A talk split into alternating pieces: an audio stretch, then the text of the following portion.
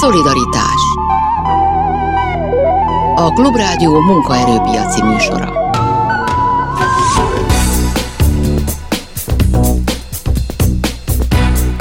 Jó napot kívánok, Sálmeci János vagyok. A mai műsor első felében gondolkodó majd egy kicsit azon, hogy merre tovább szakszervezetek. A műsor második felében pedig arról beszélgetünk majd Meleg Attila demográfussal, hogy egyre több külföldi dolgozik Magyarországon, hogy ennek mi az oka és a következménye, azt is megpróbáljuk majd abban a fél órában megbeszélni. Már is kezdünk. Szolidaritás Méghozzá a szakszervezetek jövőjét fogjuk egy kicsit boncolgatni, meg a jelenét, meg a múltját is. Itt van velünk Herzog László volt szociális és munkaügyi miniszter a stúdióban. Köszönöm szépen, hogy eljött. Jó napot kívánok, örömmel jöttem. Írt egy cikket a Népszavába, Mi lesz veled szakszervezet címen, és ebben a műsorban, hát főleg amikor szakszervezeti tisztségviselőkkel beszélgetek, azért sokat szoktuk boncolgatni azt, hogy taglétszám, mekkora erejük van, mit tudnak elérni, amikor a tárgyalóasztalhoz ülnek, egyáltalán oda hívják-e még őket. És hát az ön cikke az, mivel a rendszerváltás előttről indul, ezért szeretném egy kicsit ott kezdeni, mert azt mindig szoktuk mondani, hogy hát mennyivel gyengébbek a szakszervezetek, mint voltak. Abból, amit ön ír, azért az is kiderül valamennyire, hogy nem biztos, hogy voltak valaha olyan erősek a szakszervezetek, vagy nekem legalábbis ez jutott eszembe. Tehát, hogyha azt akarjuk szemlélni, hogy honnan jutottunk hová, akkor, akkor mit lehet erről elmondani? Nyilván 1990 előtt nem beszélhetünk erős szakszervezetekről, hisz akkor a érdekvédelem meglehetősen rövid láncon létezett. Erre mondták azt, hogy a szakszervezetek mint egy transmissziós székként működnek, és tulajdonképpen a termelési feladatok segítése volt a feladatuk. Bár egy mondatban utaltam rá, hogy a 80-as évek fél, vége felé azért ez már jelentősen változott.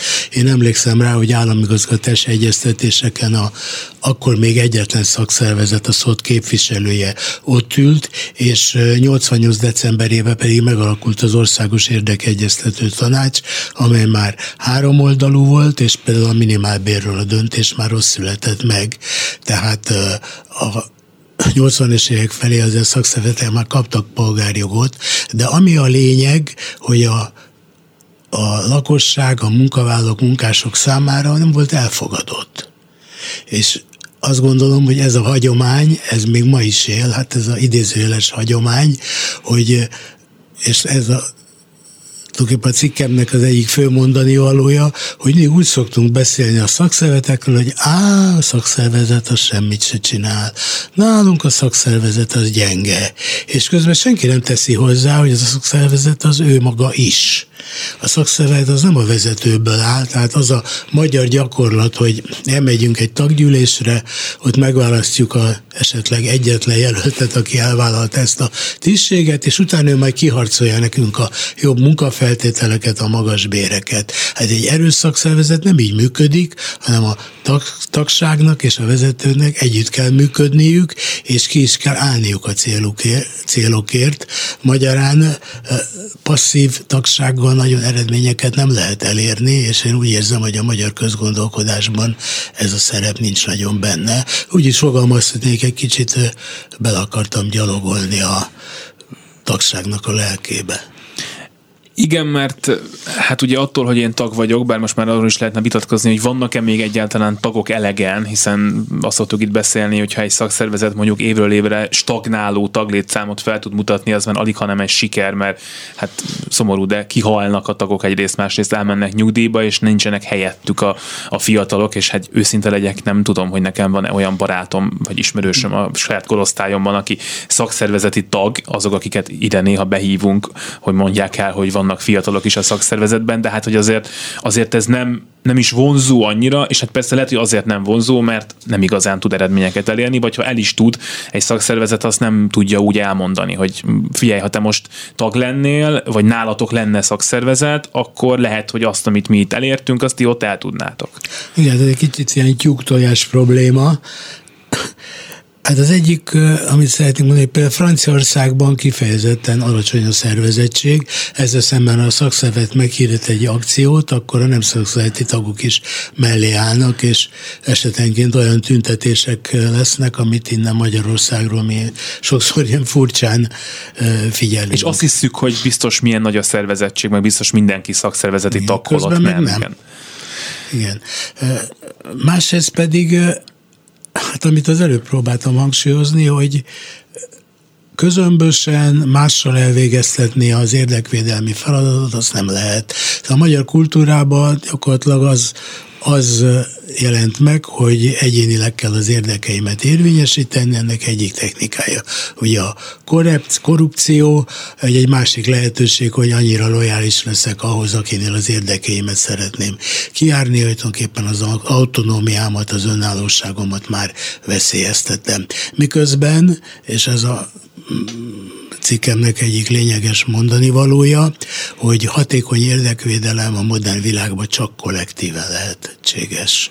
Egyéni érdekvédelem az, az, mondom, az olyan esetleges, és nem beszélve arról, hogy a, a csoport, a szakma, egy ágazat, vagy az egész nemzetgazdasági munkavállaló gondjait egyénileg kezelni nem lehet. Tehát azt megértem, amikor azt mondja egy ember, hogy hát mit tudok én csinálni a kormány ellen. Igaza van, semmit nem tud csinálni. De a trükk abban rejlik, hogyha együtt tud működni a sorstársaival, és közösen próbálják megfogalmazni az érdekeiket. Közös fellépés az egyedüli esély arra, hogy eredményt érjenek el. Lett viszont azért az elmúlt években egy olyan helyzet a munkaerőpiacon, hogy nagyon sokan, főleg nyilván azok, akiknek jó végzettségük van, nyelveket beszélnek, stb., nagyon jól tudták egyénileg is képviselni az érdekeiket, tehát olyan béremeléseket kaptak évről évre, amikkel nagyon meg voltak elégedve. Nyilván miért léptek volna be egy szakszervezetbe, és gondolták volna azt, hogy nekik nem tudom, kollektív szerződésre van szükségük. Csak hát közben meg nyilván ott van egy csomó munkavállaló, meg ott van egy olyan helyzet például most, amikor már nem olyan rúzsás a világ, és csökken a reálbérünk most már második éve, akkor viszont hát lehet, hogy most már milyen jól jönne, hogyha lenne egy kollektív szerződésünk, amiben legalább valami benne van mindenkinek, és nem csak annak, akinek még mindig megvan a lehetősége kiharcolni magának. Hát a pillanatnyi helyzetből általánosítani az mindig kockázatos. Mi azt szoktuk meg, hogy inkább munkanélküliség van, tehát túlkínálat.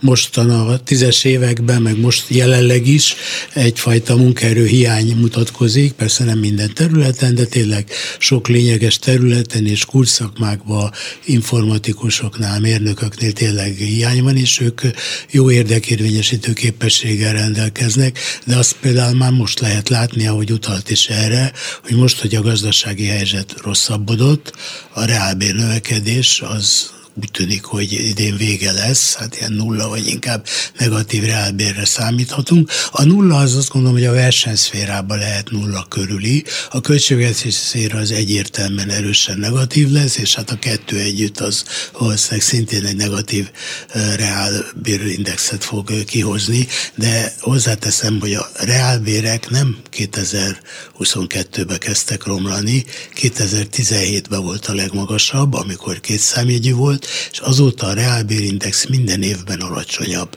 Így jutottunk el 22-re a 2,2%-os reálbérindex. Egyébként itt az infláció is nagyon bezavar, mert azt mondjuk 5 éve, hogy 15%-kal megemelik a béreket, hát mindenki újongott. Most azt mondják, hogy 15%-kal megemelik a béreket, akkor ha valaki nagyon optimista és elhiszi a 15%-ra tervezett inflációt, akkor is csak a reálbér megőrzéséről van szó, de hát sajnos a 15%-os infláció is kevéssé valószínű.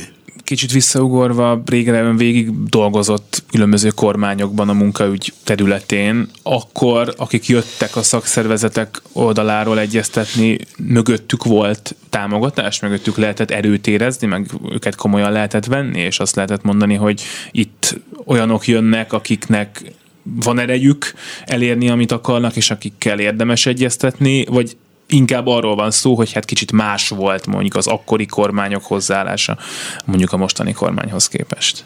Ez azt hiszem mind a két állításban van igazság. Nyilván azt tudtuk, hogy a szakszervezetek milyen erőt képviselnek, és azt is végül is tisztában voltunk vele, hogy hát ha valamit rettenetesen akar a kormány, nagyon fontosnak talál, akkor ezt meg tudja valósítani. Ahogy ez most így van, azért ez korábban is így volt. Ezzel szemben eleve volt egy olyan elvi megközelítés, hogy az egyeztetések azok fontosak. Egyébként nem csak azért fontosak, hogy a munkavállaló érdekek érvényesüljenek, mert mindig erről szoktunk beszélni, arról kevesebbet, hogy a kormányzat sem rossz egy egyeztetés, mert igazából mi történik egy egyeztetésre, modellezünk egy eljövendő szituációt. Tehát megmondják, hogy esetleg milyen konfliktusok lehetnek, és arra a konfliktusokon el lehet gondolkodni, és ha úgy ítéljük meg, hogy ebbe bizony van valami, akkor mielőtt a baj bekövetkezne, azonnal lehetett a jogszabályon, még a tervezeten módosítani. Tehát azonnal az egyeztetés, a több szempontú megközelítés az mindenki számára előnyös. Ugye itt a előző fél órában beszélgettünk a pedagógusok helyzetéről, ahol hát szintén olyasmik kerülnek be a törvény tervezetekbe, amiket valószínűleg, hogyha a tagságot ismerők, vagy hát a pedagógusokat ismerő emberekkel beszélget az ember, akkor hallani fogja, hogy ezt ők valószínűleg nem akarják. Tehát közben meg az a helyzet is van, hogy mondjuk egy kormány tudja azt, ez a jelenlegi mondani, valószínűleg egy szakszervezetnek, hogy hát nekem több pedagógus szavazón van, mint ahány tagod neked. Tehát, hogy mit szeretnél itt? Vagy miért tudnád te jobban? Hát én szerintem ez, ez nem érv, mert egy dolog az, hogy kire bízzuk a országban a jogalkotást, és egy másik dolog, hogy mint munkavállaló milyen bérekkel élek. Tehát Orbán Viktornak az a megközelítése, amit még 2010 őszén elmondott a akkor még létező érdekegyeztető tanácsban, hogy ők képviselik a munkáltatókat, a munkavállalókat, mindenkit, mert ő mindenki szavazott rájuk.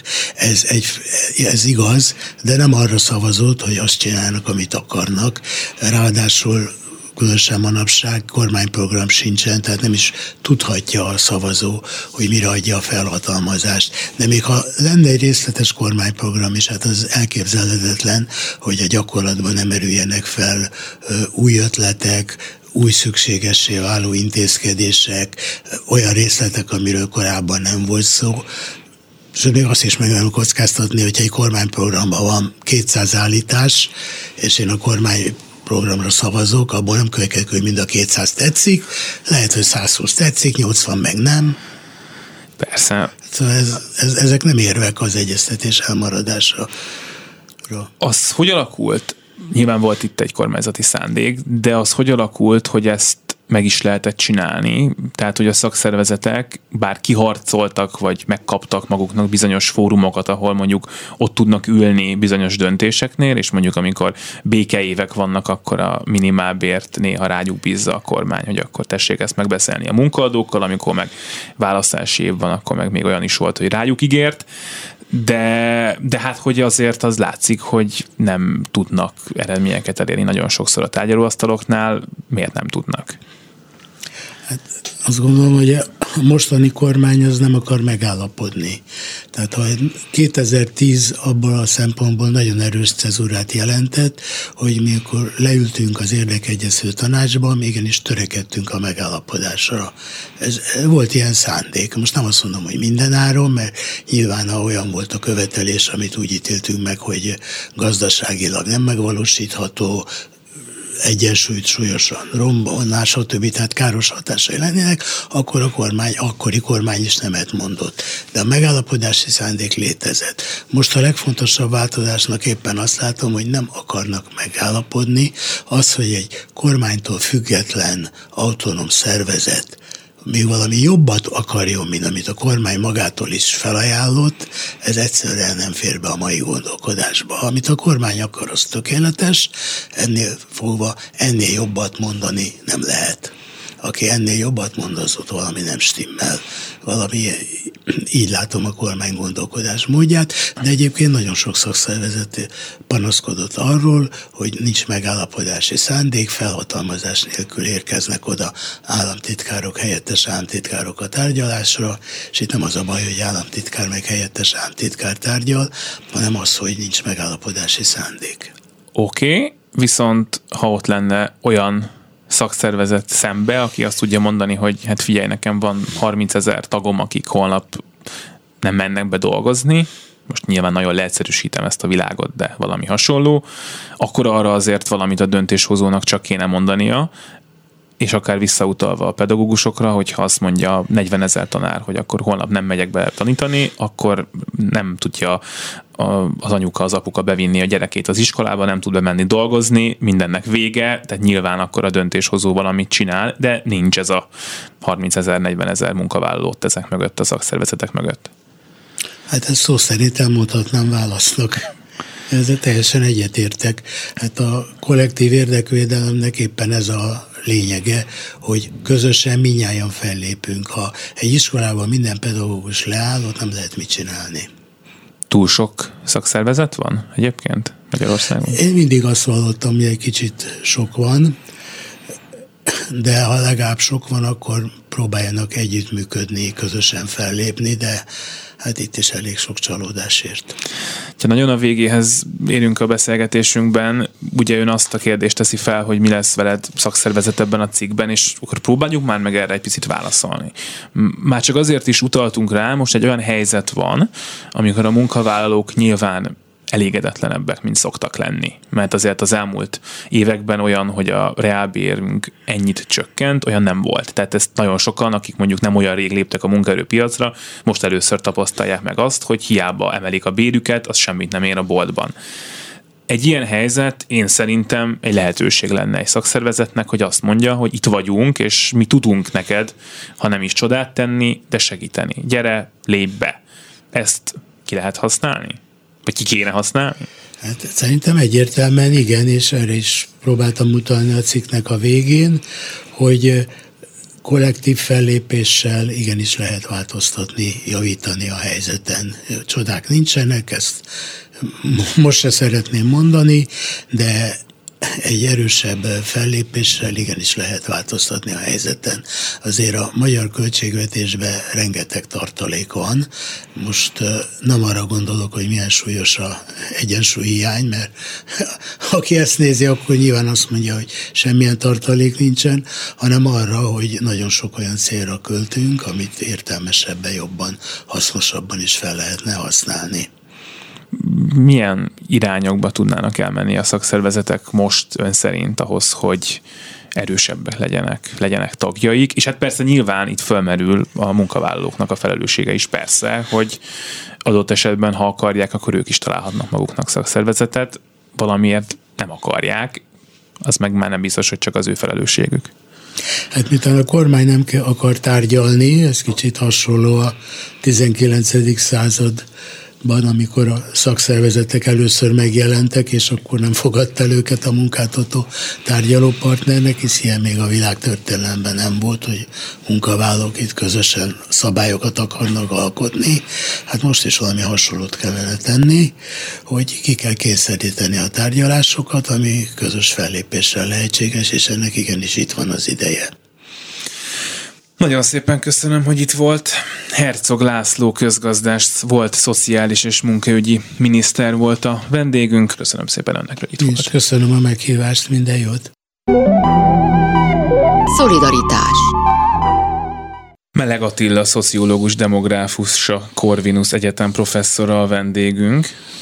Jó napot kívánok mindenkinek! És amiről beszélgetni fogunk, az az a téma, amit azért viszonylag sokszor szoktunk ebben a műsorban előhozni, a külföldi munkavállalók Magyarországon téma, és az apropó az egy KSH adat, amit a K portfólió szemlézett tegnap, 80 ezerre nőtt, 80, 80 ezer fölé a külföldi munkavállalók száma Magyarországon. Itt a változás a nagy, 2019-ben ez, ez 50 ezer fő volt, tehát eh, jócskán megemel emelkedett az elmúlt években. De én egy picit még messzebb mennék vissza, mert én arra emlékszem, hogy amikor ez a úgymond nagynak tartott menekült hullám elindult Magyarország felé, és akkor mindenféle vita volt arról, hogy, hogy ehhez hogyan kell hozzáállni, hogy ki a menekült, ki a gazdasági bevándorló, stb., akkor nagyjából a szakértők azt mondták, hogy Magyarországot és a magyar társadalmat általában azért is érinti úgy, ahogy ez a kérdés, mert hogy Magyarországon alapvetően nagyon-nagyon kevés bevándorló van, függetlenül attól, hogy gazdasági vagy, nem, vagy, vagy menekült, de hogy nagyon kevesen vannak, és nem tudom, hogy most már lehet azt mondani, hogy most már nincsenek olyan kevesen, de menjünk csak vissza oda, tehát igaz-e, hogy ez Magyarországon egy viszonylag új helyzet, hogy itt külföldiek mondjuk nagyobb számban vannak, dolgoznak, élnek. Hát, hogyha már visszafelé megyünk, akkor menjünk rendesen vissza, mert azt gondolom, hogy itt a pályák azok meglehetősen korán kirajzolódtak már. Tehát Magyarország a, a, a térség más országhoz képest egy eléggé sajátos pályát fut be. Tudnék a gazdasági és ilyen migrációs folyamatai, van két komoly sajátosság. Az egyik a hihetetlen nyitottság az gazdaságnak. Tehát engem mindig megdöbbent, amikor megnézem a külföldi tőke beáramlási, vagy áramlási adatokat. Ez egy rendkívül nyitott, rendkívül nagy mértékben függő külföldi tőkétől, ez az egyik jellemző. A másik jellemzője, hogy viszonylag jó jövedelmi helyzetben kezdett, és ezért már rögtön a rendszerváltás idején, amikor Ugye Magyarországon másfél millió munkahely szűnik meg, akkor is attraktív volt már a környező országokban, és azért azt nem mondhatjuk, hogy, hogy hát kevés volt, meg különösen a bevándorló országokhoz képest nagyon kevés volt, de mondjuk több, mint Lengyelországban, mm. több, mint Romániában, több, mint Bulgáriában, tehát, hogy ezek nagyon fontos tényezők voltak, inkább ugye a magyar és a cseh pálya hasonlított egymásra igazán. És a 90-es évek végig ez a fajta lendület, ez megvan. Ez az a magyarázható, gondolom, hogy a régióban, Magyarországon akkor relatív jól lehetett keresni, mondjuk a többi régiós országhoz képest. Hát illetve azt is lehet mondani, hogy olyan brutálisan rosszul alakultak a körülmények körülöttünk, hogy, hogy még ez is jobb volt. Ugye Ugye Ukrajna sokszor előkerül, ugye Ukrajnában óriási válság van a 90-es évek közepén, van egészen elképesztő válság van, és itt tömegével uh, indultak el az emberek már akkor is. De ugye a 2000-es évek eleje, és na most az azért, hogy a 2000-es évek eleje az mindenütt egy nagy felfutás különben, a, ugye ekkor csatlakozik be a Magyarország a menekült rendszerbe, és most ezt a két dolog persze szét kell választanunk, de hogy és akkor a számok mennek fölfelé, Szlovákiába is elindulnak fölfelé a számok, és ez tart a nagy gazdasági válságig 2008-ig. És utána egy viszonylagos ugye, visszarendeződés van ezen a téren, de az utolsó időszakban Magyarországon, mintha visszaléptünk volna az eredeti pályára, tehát van vonzerőnk több szempontból. És ugye néhány dolgot el szoktunk felejteni, amikor ezeket elemezzük, tehát ugye a magyar munkaerőpiaci helyzet javul. Mind a mai napig javul, ugye még a legutolsó egy évben is növelte a foglalkoztatottságot, tehát egy nagyon, egy nagyon rossz foglalkoztatottsági szintről egy viszonylag hát mondjuk nem a rendszerváltás idejehez mérhető, de, de viszonylag jó foglalkoztatottsági oktatási helyzet van, sőt, ugye azt is látjuk, hogy a be nem töltött munkahelyek száma az folyamatosan elég magas, a, ugye ez azt is jelenti, hogy korábban migrációs kapcsolatok itt voltak, és közben ugye megint leromlott a helyzet körülöttünk, ugye több országban, ugye Ukrajna, ugye a legnagyobb katasztrófa Jugoszlávia összeomlása óta, tehát ugye ezek megvannak, úgyhogy én semmi meglepőt nem látok, hogy egy nem túl magas szám, ez a 80 ezres szám, amiről itt szó van, azért hát ugye statisztikailag nem egy olyan nagyon-nagyon jelentős szám, van egy trendje fölfelé, de ebben például ugye az élen most Ukrajna van. De hát ugye azt gondoljuk, hogy Ukrajnából, ugye most éppen így mondják, hogy összességében menekültként, nem tudom, 8 millió ember indult el valamilyen formában, és akkor mondjuk Magyarországon munkavállalóként megjelenik teszem, az 36 ezer, vagy most mondtam egy számot, amikor nem, nem áll messze attól, amit, amit láttam.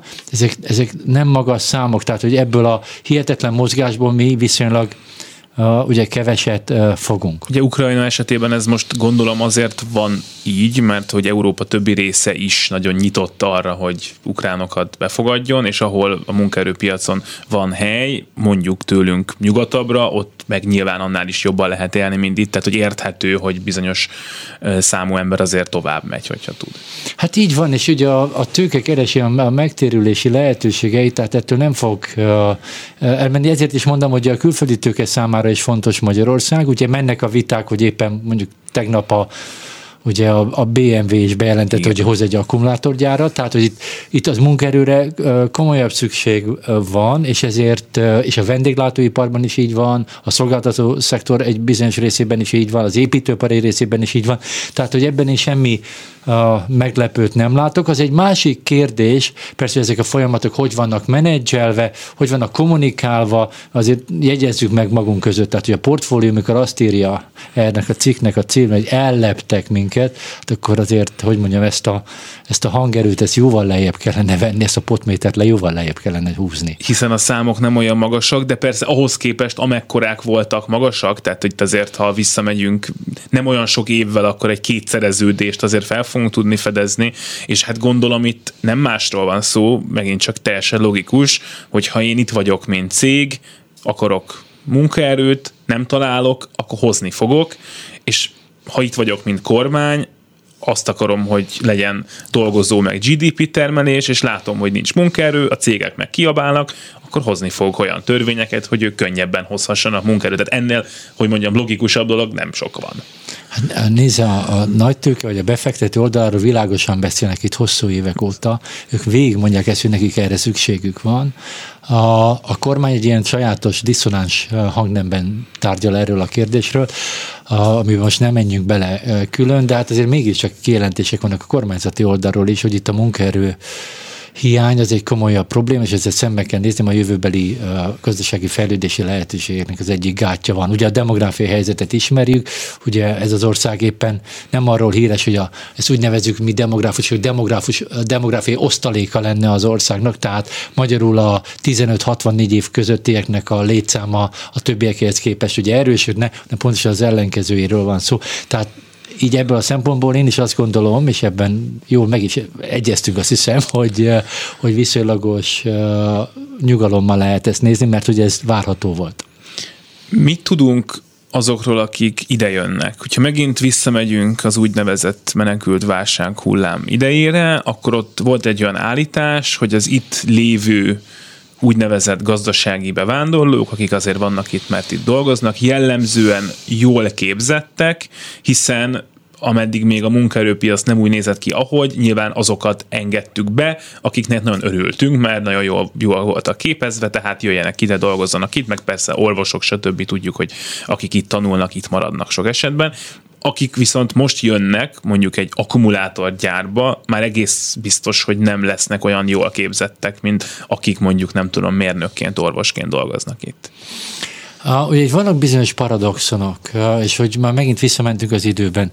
Tehát most mondok egy, először egy, szerintem egy nagyon fontos példát, hogy Ugye ezért ez egy gazdasági modellről is szó van. Tehát Ausztria és Németország ugye épít, mindenféle szinten épít, tehát mind az ipar, mind a gondozói szektor szintjén épít a bevándorlókra, közben a, foglalkoztatottsági számok azok viszont nagyon jók.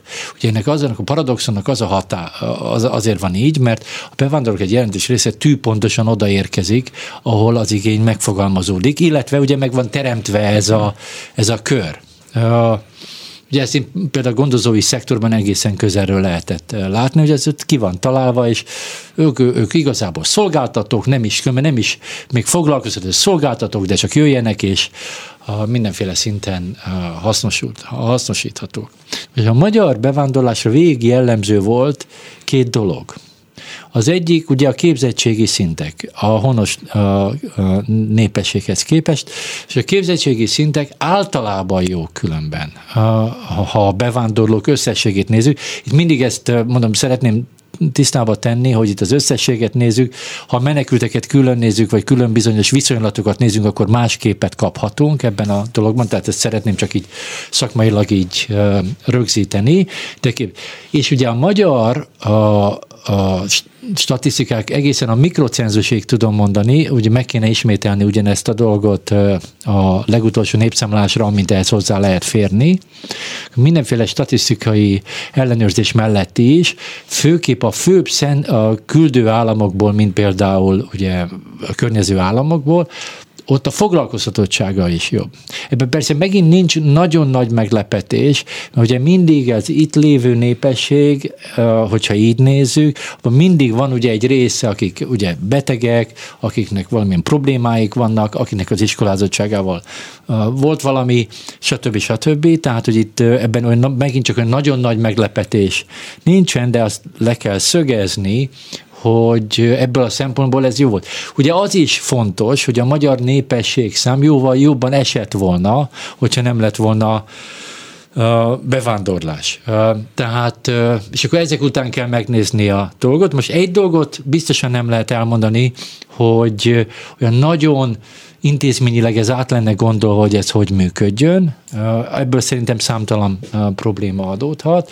A másik dolog, mert tudnék, ugye pont azért kell bizonyos intézményeket létrehozni, hogy nevezzük így a negatív következményekkel valamiképpen lehessen együtt élni. A másik része, hogy tudjuk nagyon jól, hogy az itteni munkavállalók egy része viszonylag mostoha körülmények közé érkezik, a, és sok esetben ugye még Ugye közvetlen kizsákmányolásról is lehet beszélni, meg megtévesztésről is lehet beszélni. Arról nem beszélve, hogy például Ukrajna esetében ugye az itt dolgozók, ugye a családjukat is szeretnék hozni, és akkor ugye az, hogy mennyire tudja kezelni az egész rendszer, hogy ők is, tehát mind a fizetés, minden oldalról ez a stabilitás biztosítva legyen, na itt azért nagyon komoly gondok vannak. Tehát ugye ezért is van, hogy egy csomó civil szervezet ugye próbál ezen dolgozni, hogy ezek a problémák a felszínre kerüljenek, és esetleg valamilyen szinten megoldódjanak. Arról nem beszélve, amit mondott, hogy a mostani ugye bevándorlás és menekültek között is, ugye vannak viszonylag tényleg nehéz csoportok, akikkel nagyon nehezen lehet boldogulni. Nem azért, mert hogy hanem azért, mert ugye például Ukrajnában a dezintegrá- társadalmi dezintegráció már jóval hosszabb ideje zajlik, semmint hogy másképpen néz neki. Azt szoktuk itt ebben a műsorban, amikor szakszervezeti vezetők jönnek beszélni, hogy hát önmagában nyilván azzal semmi baj nincsen, hogyha külföldiek dolgoznak Magyarországon. De hogy hát, hogy az ő szakszervezeti tagjaik azért ebbe látnak mindenféle problémát, mert hogy amit ő rájuk kell költeni, hogy ők itt lakjanak, egyenek, azt majd nem a magyar munkavállalókra költik, a szakszervezeti vezetők elmondják, hogy itt jönnek mondjuk Ázsiából munkavállalók, ahol nem igazán szoktak ahhoz hozzá, hogy ők szakszervezetbe belépnek, és adott esetben tiltakoznak a munkakörülményeik vagy az alacsony fizetésük miatt, és egyébként sok esetben teljesen érthető is, hogy valaki, aki borzasztó körülmények közül idejön, és itt van egy ágya és fizetése, és tud magának, esetleg a családjának is ennivalót venni, ő teljesen boldog lesz, és nem fog ugrálni, hogy akkor én többet akarok, de hogy ez az itt lévő szakszervezeteknek, meg dolgozóknak ez hátrányt okoz, akár abban is, hogy hogy a bérekben nem jönnek olyan jól ki. Persze azt szokták utána mondani a munkaadók, hogy nekik igazából egyáltalán nem olcsóbb az, hogyha külföldről ide érkezik valaki, azt meg kell szervezni, vele itt le kell szerződni, őt el kell szállásolni, szóval, hogy ez sem fekete-fehér, de hogy ön mit gondol önmagában, ez egy, ez egy nagy problémát jelenthet-e adott munkahelyeken, adott dolgozóknak, vagy ezt azért meg kéne tudni oldani?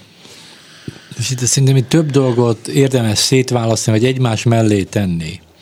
Az egyik dolog, mindig figyelni kell a társadalmi közhangulatra, és ugye mérjük ezt már hosszú ideje, és ugye a jelenlegi kormány is ezt jól fölmérte, hogy itt a, a félelem, hogy elveszik a munkát tőlünk, ugye ez komparatív statisztikai elemzésekkel már a 90-es évek végén kimutatható volt, és ugye e, ezért a dolog, hogy a politika nem csak akkor, már akkor, akkor az ellenzéki pártok mozdultak pontosan ugyanerre az érzületre, ami ugye úgy fogalmazható meg a legegyszerűbben, hogy itt van egy nagyfokú bizonytalanságérzés, nagyfokú kompetitivitás, most ez valós vagy nem valós, ez egy másik kérdés, és van egy félelem attól, hogy a jóléti szolgáltatások eh, elévülnek vagy eltűnnek.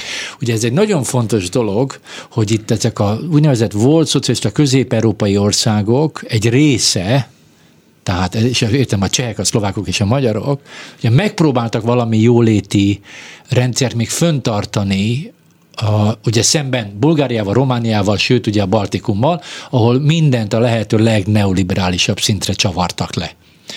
Na most ugye ez ugye paradox módon azt jelenti, hogy az emberek jobban félnek, hogy az a törékenyen megmaradt valami, az ugye fönn tud-e maradni. Tehát ezt mi interjúkban is láttuk, hogy, hogy mennyire félnek, például a magyar elvándorlók mennyire kompetitív helyzetbe érzik magukat az odaérkező mondjuk menekültekkel kapcsolatban, és hogy milyen ellenérzéseik vannak. Tehát ez azért kell mondani, mert ez egy társadalmi tény. Tehát ugye ez ugye a szociológia, ami nem annyira népszerű manapság, de azért mégis a szociológia ezt tudja, hogy az, hogy egy társadalmi tény, az egy meglehetősen erős, objektív valóságot jelent, amivel mindenképpen számolni kell. Nyilván szakszervezeti vezetők kénytelenek ugye ebben a közhangulatban dolgozni, és a másik dolog, amit mondanak, hogy hát hogy a szervezettség, hát én szervezet dolgozó vagyok, tehát minden létező munkahelyemen beléptem a szakszervezetbe, tehát még ott is megnézik az embert azért rendesen.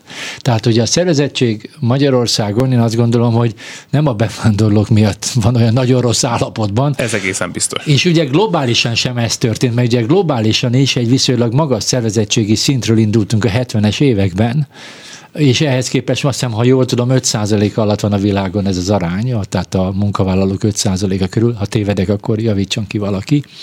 Tehát borzasztóan alacsonyá vált a dolog. De van egy nagy trend. Ez az új neoliberális éra, ez a szakszervezetek nélkül működik, a szakszervezetek ellenében, és a szakszervezetek vesztességére működik egy csomó uh, szempontból.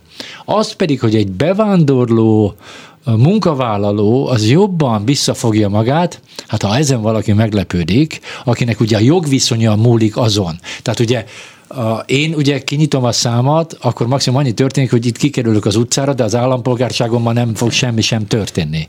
Ellenben, hogyha ő kinyitja a száját, vagyis hát ugye konfliktusba kerül a munka, és megszűnik a szerződés, azzal megszűnhet a, a, a, ad abszolút ugye a jogviszonya, amivel itt tartózkodhat, tehát még itt is kell hagyni ezt az országot is. Tehát azért itt több dolog van, illetve ugye azt is tudjuk, ezt bevándorlás statisztikában nagyon jól tudjuk, hogy ugye az egy legfontosabb hiány, amit a, a bevándorlókat érheti, ugye ez, amit mi társadalmi tőkének nevezünk. Ugye ez azt jelenti, hogy olyan közösségi networkös kapcsolatokban vagyunk benne, amelyek bizonyos védelmet és bizonyos hálózatot adnak, amivel ugye meg tudok oldani dolgokat, és stabilizálni tudom az életemet.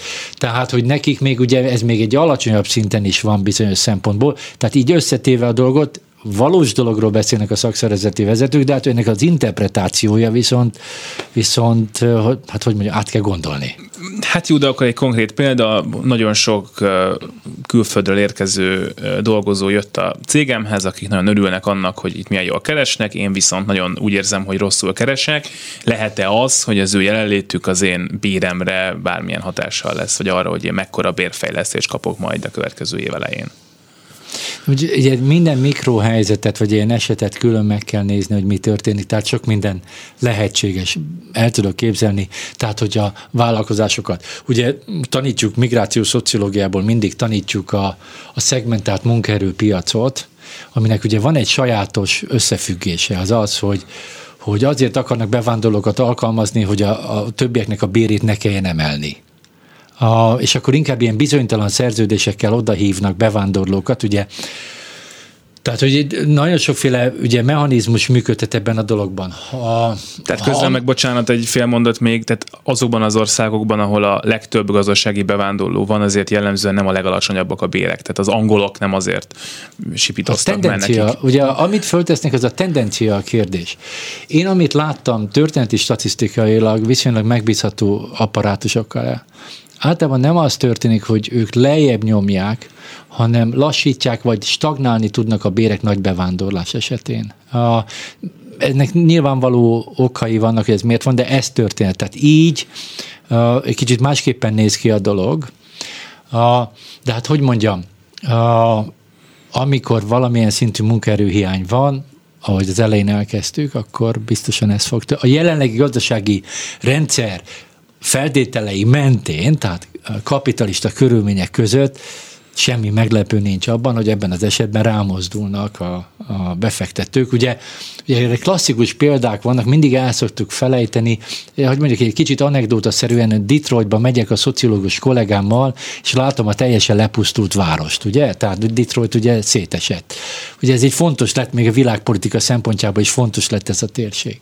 És ott mentünk, mentünk, és akkor mutatja, ez a magyar rész, ez a lengyel rész, ugye teljesen üres templomok, minden riasztó, tényleg riasztó. És akkor mentünk, és mondom, hát ezek a jemeniek. És mondom, ezek a jemeniek a 80-as években volt. Á, dehogy. Maga Henry Ford ment körútra Jemenbe, még a 20-as években, hmm. hogy menjenek oda dolgozni. Tehát, hogy mondjuk a rendszer természetéből ez következik, és nem az ellenkező. Orbán Viktornak volt néhány hónappal ezelőtt a Kereskedelmi és Iparkamara rendezvényen egy beszéde, ami nő azt mondta, hogy először a magyar dolgozók kapjanak munkát, utána, ha ők elfogytak, akkor majd a külhoni magyarok, és ha ők se, akkor jöhetnek külföldről, harmadik országból nem magyarok. Na most, amennyire látjuk, jönnek harmadik országból. E, az azt jelenti, hogy már a, sem a itt élő magyarok, sem a nem itt élő magyarok már nem jönnek, vagy nem tudnak belépni a magyar munkaerőpiacra, vagy nem akarnak adott esetben, mert máshol mennek. Tehát azért van szüksége a cégeknek, akár a harmadik országbeli munkavállalókra, akár a nem magyar külföldiekre Európa más országaiból, mert már csak ők jönnek? Hát uh, azt viszonylag pontosan mondtam a miniszternek, milyen intézményi hierarchia van fölállítva. Ez így van fölállítva, ez az intézményi hierarchia, és így is működött ez a Ugye az, hogy a környező országokból mennyien tudnak jönni, és a kinti magyarok, ugye, itt két nagy nehézség van. Az egyrészt, hogyha állampolgárságot kapnak, akkor a mozgásukat sokkal kevésbé látjuk, hogy mi történik. Ez az egyik dolog. Azt viszont ők látjuk azt is, hogy, hogy a demográfiai folyamatok őket is érik, tehát érintik, tehát mind az idősödés, mind a demográfiai átalakulás érinti őket. Ugye azt is látjuk, hogy a jelenlegi ugye, népszámlálások alapján a számok meglehetősen lecsökkent. Tehát itt ugye sokan írtak erről, ugye, és még a, ugye a jobboldali sajtónak is egy komoly része foglalkozott ezzel, hogy ezek a számok jóval lejjebb mentek. Ugye van egy Harmadik tényező, hogy a környező országok leszámítva ugye Ukrajnát és Szerbiát, de ugye, ugye Szerbia is már egy bizonyos státuszban van, ugye az unió részévé vált, ami hát bármit gondolunk róla, egy szabadpiaci, szabad mozgáson alapuló rendszer, ami meglehetősen sok lehetőséget biztosít, és ezt már régóta tudjuk, hogy például jelentős társadalmi különbségek vannak, tehát a középosztályi rétegek mondjuk Erdélyből nem Magyarország felé mozdulnak igazából, hanem más felé mozdulnak, hogyha ha, ha, mozdulnak. Moz, ha, ha mozdulnak.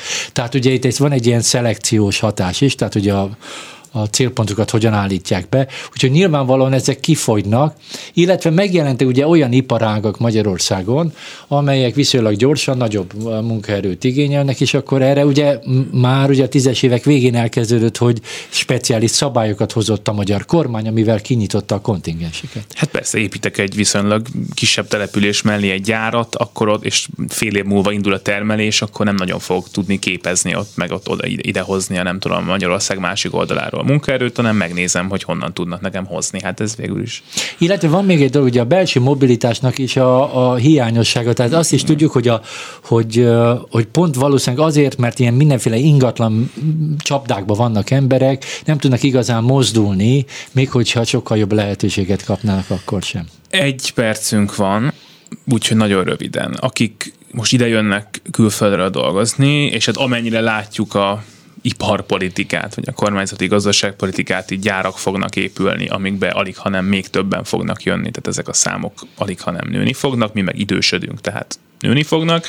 Na most, hogyha a munkaerőpiac majd nem úgy néz ki, ahogy most, hanem mondjuk nagyon-nagyon rosszul kezd kinézni, és akkor majd valószínűleg még jobban elkezdünk aggódni, hogy itt vannak ezek a bevándorlók, és elveszik a munkánkat, a valóságban akkor ők fognak majd először hazamenni?